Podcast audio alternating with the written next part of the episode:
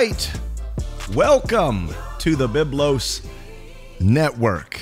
We are glad that you have come to talk about the great things of God. The writer said, Come now and let us reason together, saith the Lord. Though your sins be as scarlet, they shall be white as snow. Though they be red as crimson, they shall be as wool.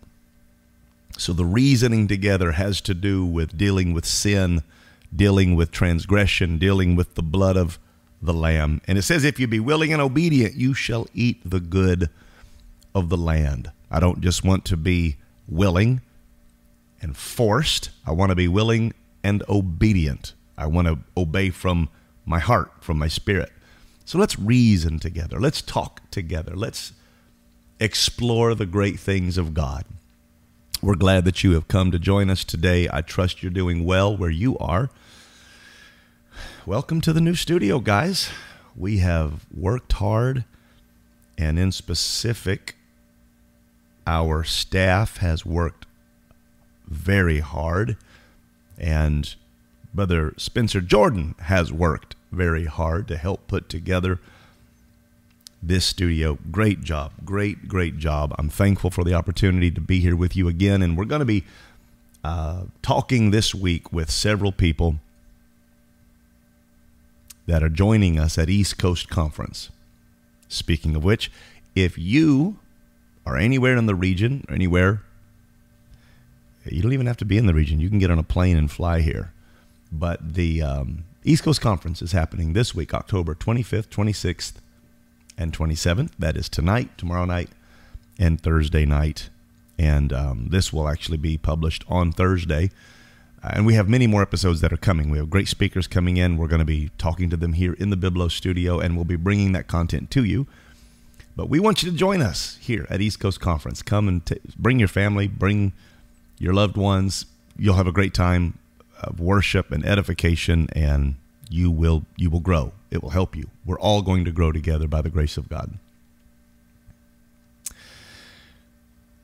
Today, my thoughts began to meander. They begin to wind their way down from Mount Hermon down to the Jordan River into the Sea of Galilee in my spirit. That's worth taking three minutes and describing what I mean when I say that. The topography of Israel is like our hearts. It's like our lives. It flows from the top down. Israel's amazing, and you can look this up. This is this is so such a cool feature of Israel that um, it's one of the few places in the world where the waters that water the land do not come from beneath; they come from above. The Jordan River, the Sea of Galilee, and even the Dead Sea at the very end of things, it is watered from the mountains. It comes from snowfall, it comes from precipitation. It is not largely watered by aquifer fed springs. It's not mostly spring fed, it is mostly almost exclusively mountain fed. So literally, they get it from heaven. That's another session for another day. But I want to get what I am feeling in God and what I am drawing from his presence. I want to get that from heaven, not from beneath. I want it to flow down into my heart, into my spirit. I want it to become a river. I want it to become a sea. I want it to turn everything green in my life. so I can talk about that all day long.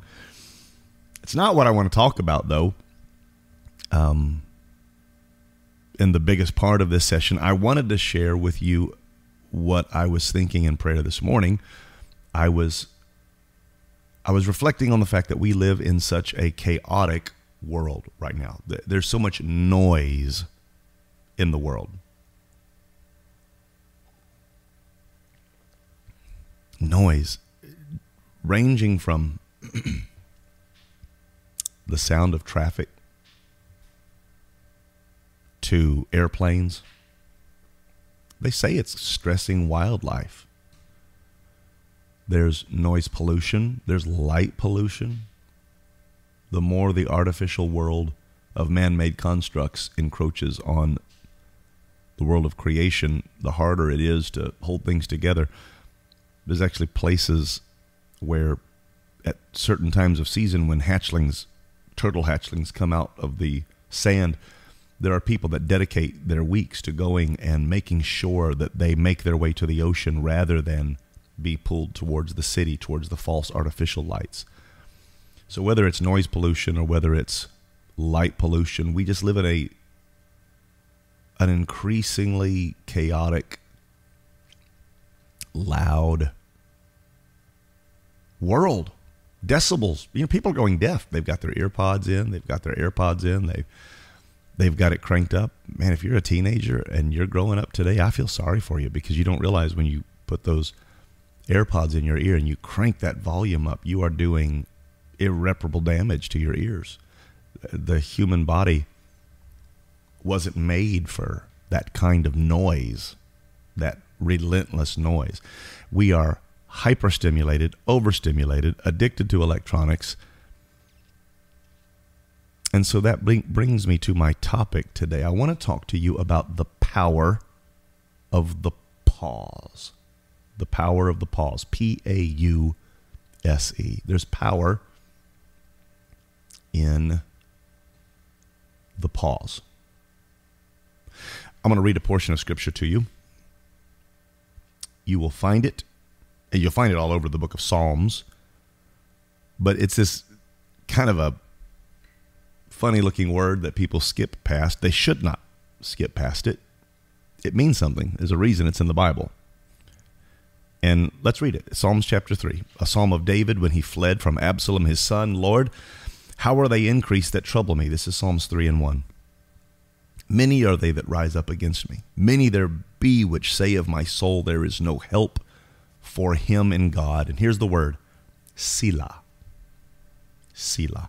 But thou, O Lord, art a shield for me, my glory, the lifter up of mine head. I cried unto the Lord with my voice, and he heard me out of his holy hill. And here it is again Selah. Over and over. I laid me down and slept. You've got to be able to find peace and find sleep. I awaked, for the Lord sustained me. I will not be afraid of ten thousands of people that have set themselves against me round about. Arise, O Lord, save me.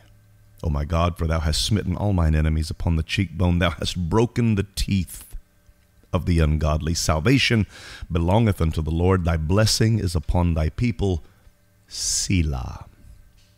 Three Selahs. What are these Selahs? They literally are musical notations, they are rests.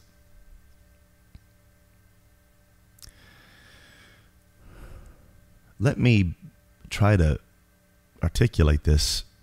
Um,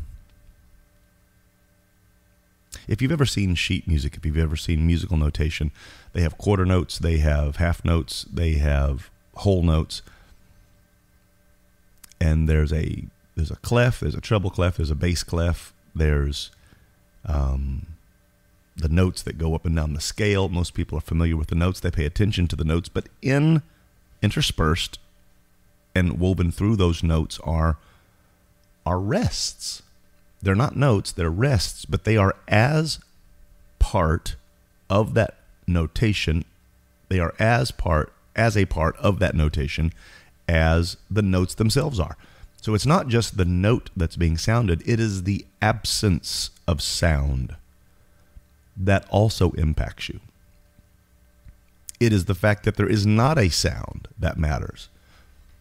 If music was all just one cacophony. That's a big fancy word. Uh, caco means uh, discordant, and phony means sound. Phone.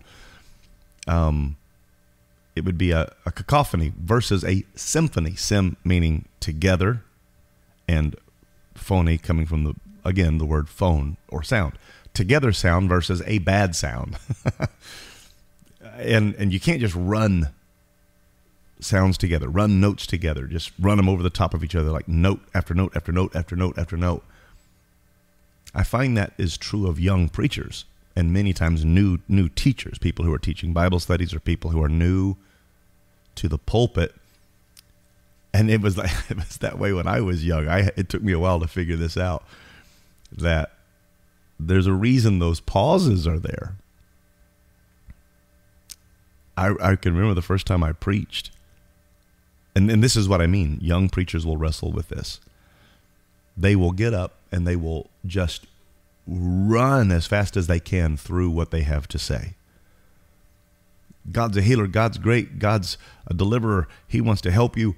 And the Bible says, and, and David did this, and Daniel did that, and the Apostle Peter did this, and that's why we should do this. And I can remember one time when I was young, and I can remember this happening, and God delivered me, you know, and they, they'll run through it in five minutes.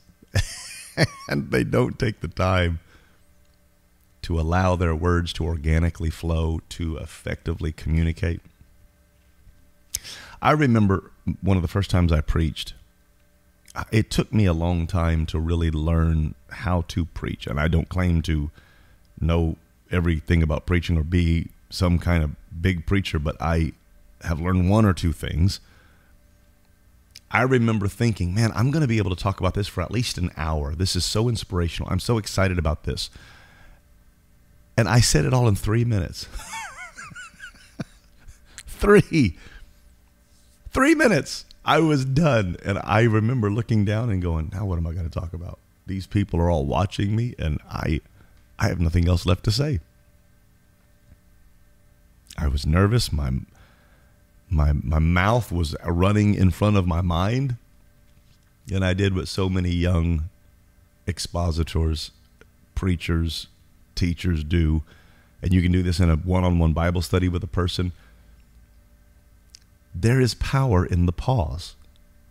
You can take your time and allow the absence of noise to impact just as much as the note or the sound itself. The Bible says that a fool is known by the multitude of his words. I don't want to just be gabbing and talking and filling the air with noise. Some people get very uncomfortable with silence. I am actually comfortable with silence. I enjoy silence. I might even say I prefer silence. Much to the chagrin of some of my friends, my wife will get she'll get uh, onto me sometimes. She'll say, I'm ready to talk. And I'm more of a listener, I'm more of a thinker. I'm actually a little bit socially awkward. Like I can talk on Biblos like this right now, and when I'm talking about something that I'm very interested in, I'm animated. But if you ever sit down and talk with me, sometimes it gets awkward because I am. I'll, I'll say what I have to say, and then I'm very comfortable with silence and I'm okay with people who are comfortable with silence. So if you're a, a, young preacher, or if you're a young teacher or a Bible study teacher of some kind, you can slow down. You can let your words carry weight. Let mean what you say and say what you mean. Let God order your thoughts and communicate effectively, communicate organically. I try very hard to do that. I don't always succeed. I, I try. I find that good communicators, they will do that. They will take the time to effectively communicate, not just run their words over the top of each other, not one big long sound. And, and probably the times where I'm most frustrated with myself is when I feel like I just run through a topic rather than giving it the attention it deserves, dealing with it with its with its proper merit, giving it its proper merit and due. So take the time. Not only can you talk, not only, not only can you say something, but you can emphasize something by pausing letting it sink in, letting letting it affect the person, let it let the words hit them, let it um, affect them, let them chew on it, let it sink into the, their awareness. Give them time to talk. Sometimes people are just interested in the sound of their own voice. I've talked with people sometimes, and we'll be talking, and then I'll realize we're actually not talking. They are talking, and they're just waiting on me to be quiet so they can keep talking about what they want to talk about. And when I find that to be true, I just let them talk. I realize this is not a dialogue, this is a monologue, and I am part of the audience to their greatness. so instead of uh, having a conversation, they're really just wanting to tell me what it is they have on their mind. I'm much more willing to have a monologue from someone who has corn in the crib, someone who has experience, someone who has wisdom and counsel.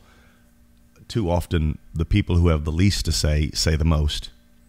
And oftentimes, the mark of a wise man, a wise woman, is that they have little to say unless there's someone there capable of receiving it and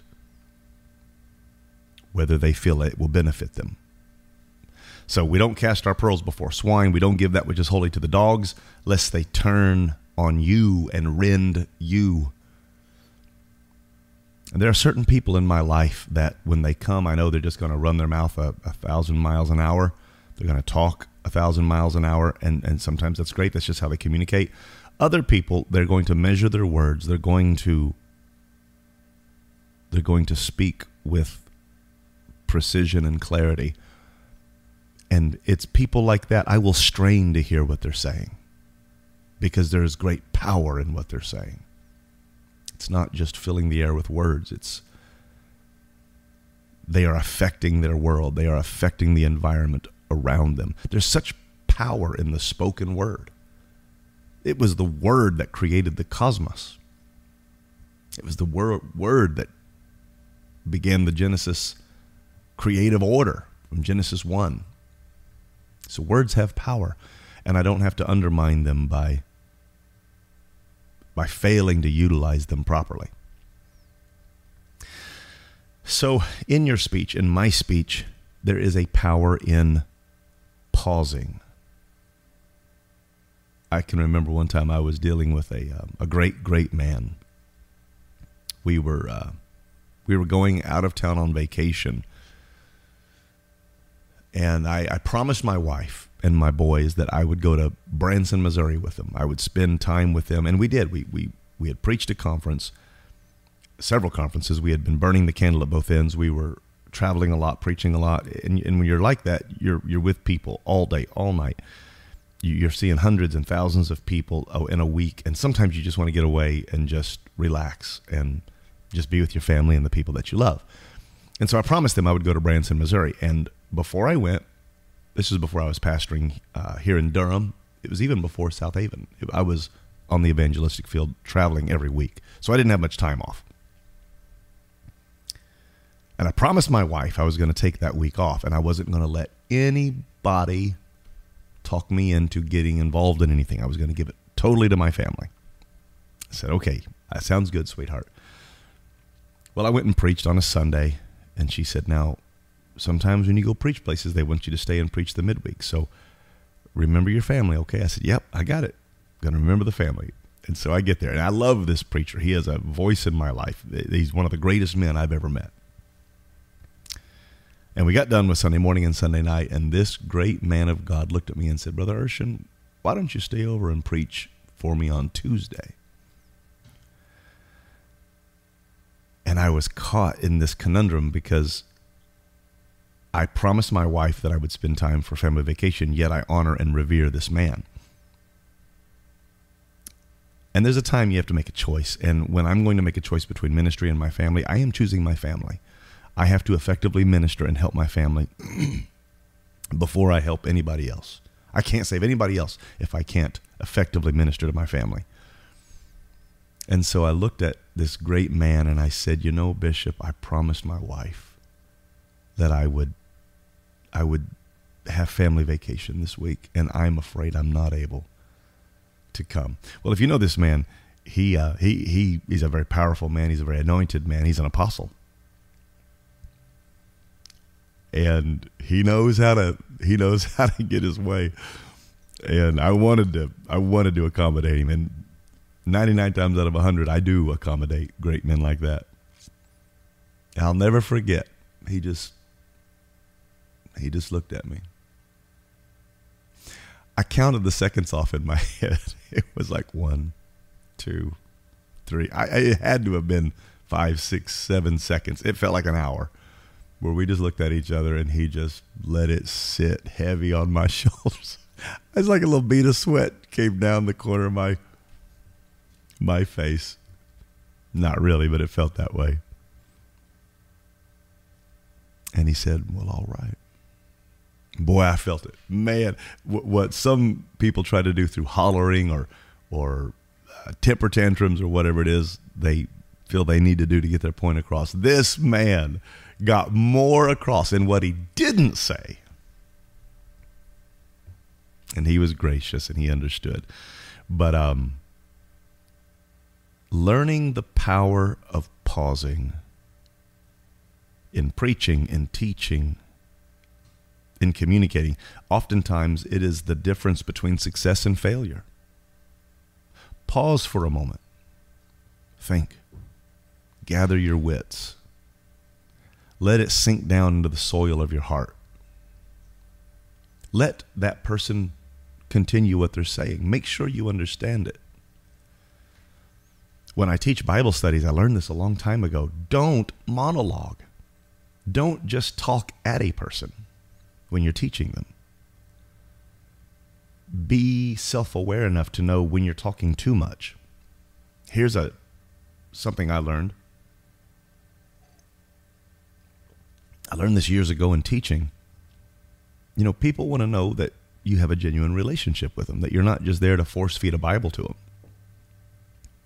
Here, let me talk for 45 minutes and you listen and and you're going to get saved whether you like it or not. that doesn't work. There has to be a genuine back and forth between a person. You know, Jesus would teach and he would ask a question Who do men say that I, the Son of Man, am? And he would allow them to speak. There was a back and forth, a give and take. And, and I found that I was monologuing in my Bible studies, and people would just, their eyes would glaze over. They would get bored. They would look off in the distance. And I was losing them. And I couldn't figure out why I was losing Bible studies. It's because it wasn't on, a, on a, an organic interaction, it was just me talking. And so I learned when I taught, I would, if I was going to tell them the story of Noah, I would oftentimes say, now you tell me the story of Noah. What do you know about Noah? Well, many times they're uncomfortable. They, they, they're very aware they don't know what the Bible says. They don't want to seem silly. And they'll go, Oh, I don't know. Oh, I don't know anything about the Bible. I, I kind of know there was a boat. And I'll encourage them. Yeah, go, go on. Tell me. What do you think? And wait.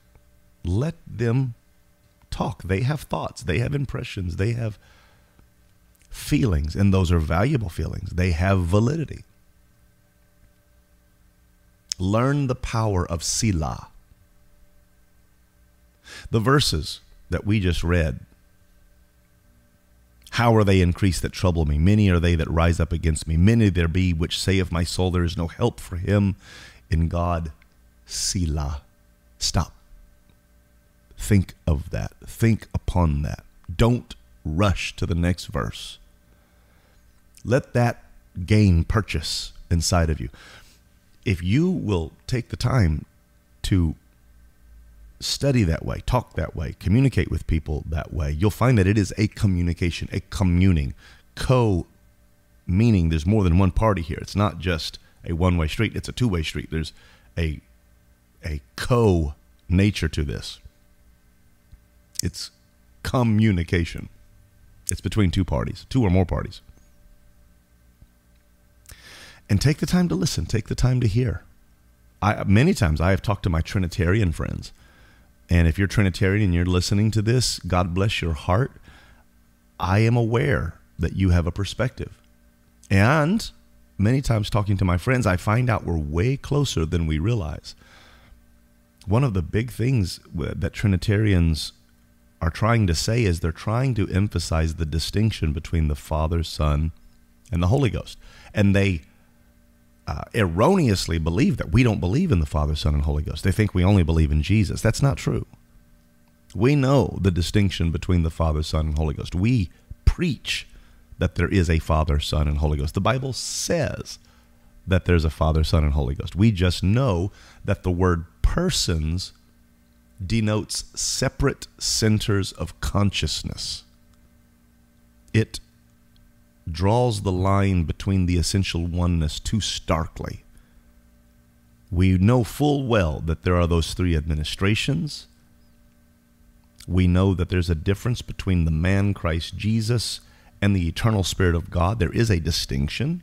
We, we make that distinction very clearly. But a lot of times, whether they use the word persons or whether they use the word manifestation, that's the difference between our language. They're trying to say much of the same thing. And you can go round and around the mulberry bush, and if you'll take the time to hear them, know, many times I'll just tell them, you know, we just don't use the word persons. We don't use the word Trinity because those are not Bible words. The Bible does talk about the person of Jesus Christ, but it never says persons. It never says Trinity. It never says co equal, co eternal, con essential. And I'll ask them a question. I'll say, well, how many thrones do you think there'll be in heaven? And if they if they say there's going to be one throne in heaven, we are way closer than perhaps you might imagine. And maybe the wording is getting in the way. Take the time to listen, take the time to hear. In the midst of a lot of activity, in the midst of a lot of conflict, it, it almost seems like you know when you fight your way through traffic and horns are blaring and sirens are wailing. There's road rage. People are jostling and running and hustling and bustling and you can forget your fellow man. You can forget to just step out onto the porch at night and appreciate the sounds of the night. Appreciate the the beauty of a of a sunrise or perhaps a sunset. One of my favorite things to do is to leave the bustle of the city and to go into the country, to go into the woods. I love to sit down among the trees and, and listen. I like to hear the wind whisper through the branches, and the poet in me starts to come out. I like to hear the wildlife play in the leaves and the birds to flit from branches to branches and just get away from it. I can feel my blood pressure come down. I can feel a sense of timelessness, a sense of eternity, a sense of patience wash over me. And I realize that this moment, this moment of silence, this Selah moment is necessary. It's why God puts a Sabbath day in place from the beginning. It's why the Holy Ghost then becomes that Sabbath day. We enter into our rest. And listen, with all of your New Testament knowledge, do not forget God wanted us to take a day of rest, to honor Him, to meditate upon Him, and to cease from our labors, letting us know it's not about your power and your might, but it is about His Spirit and where He does the work. The salvific, redemptive work of Calvary is a sovereign work of God, and we do not have the ability to work our way to heaven. So pause. When you're speaking, when you're preaching, pause. I'm not saying pause so long it gets weird, it gets awkward. I'm just saying pause long enough to get your point across. Pause to emphasize, pause to allow it to sink in. Somebody came to me the other day, they said, they said, you know what, Brother Urshan? I love the Biblos Network. I said, Thank you. That is such an encouragement to me. I hope it's a blessing. They said, Oh, yes, I put it on every night to go to sleep. they said, and I just drift off and I go to sleep. And I was I thought to myself, wait, wait a minute.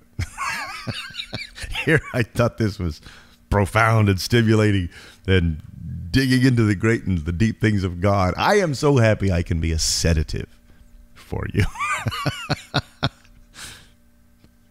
well, maybe I could be a blessing. I will tell you, all kidding aside, people have trouble sleeping in our world. We're so stressed out. We're trying to make money. We're trying to meet deadlines. We're we're so educated. Sometimes you just need to get a a nice clear night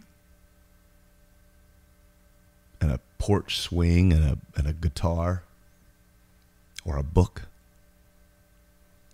Maybe a fireplace and sit and meditate and think think on these things, dwell upon these things. The Bible says meditate in these things day and night.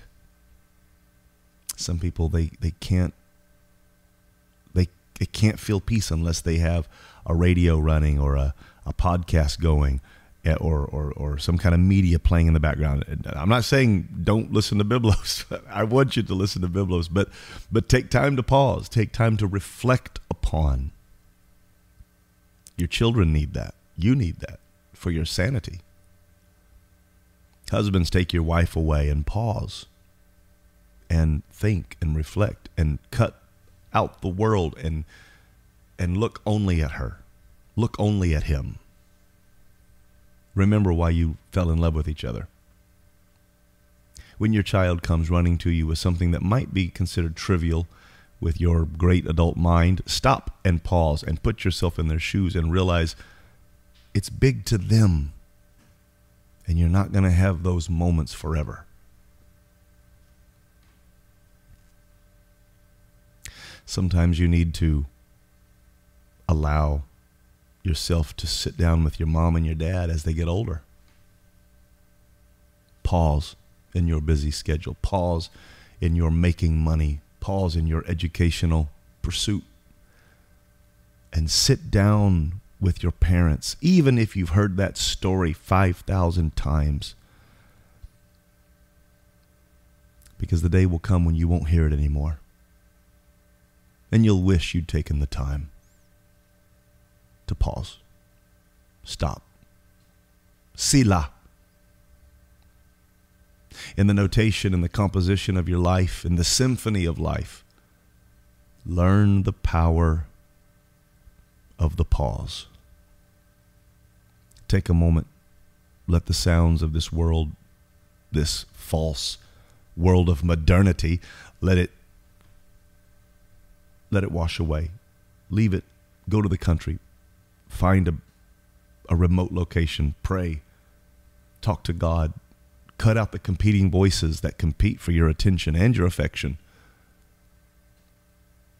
This digital world, this electronic world, this seductive secular world and find the still small voice that Elijah found in the cave when God spoke to him. God speaks to us. The voice of God talked with Adam in the cool of the day. It's a beautiful thing. When I when I'm not sure what to do, I, I, I will my wife knows this, I will go away into the woods, I'll go away into to a remote place and I'll sit and I'll think and I'll I'll pray. I'll clear my mind. And when I come back, things are much better. So take the time to do it. I pray that you can find it. You'll find that life works a lot better and the symphony plays a lot better when there is a pause. So I hope that helps you today. Um, I have many, many, many things to talk to you about. We're going to be recording several sessions. Um, we're going to have preachers. We're going to have uh, special speakers here from East Coast Conference. We, we will be sharing that content with you. I'm looking forward to it. You'll see that we have our Biblos mugs in, new mugs. And those of you that have asked, those of you that have ordered, we have shipped out hundreds of them and we have many more. So support the podcast, support the channel. Your giving helps us to purchase materials, it helps us to work together and we are going to get this great gospel of Jesus Christ out to the world and celebrate the love of the Word of God. That is the Biblos mission. So thank you. Thank you for your time today. Until the next time, God bless you and God keep you. God cause his face to shine upon you. God be gracious unto you and give you peace.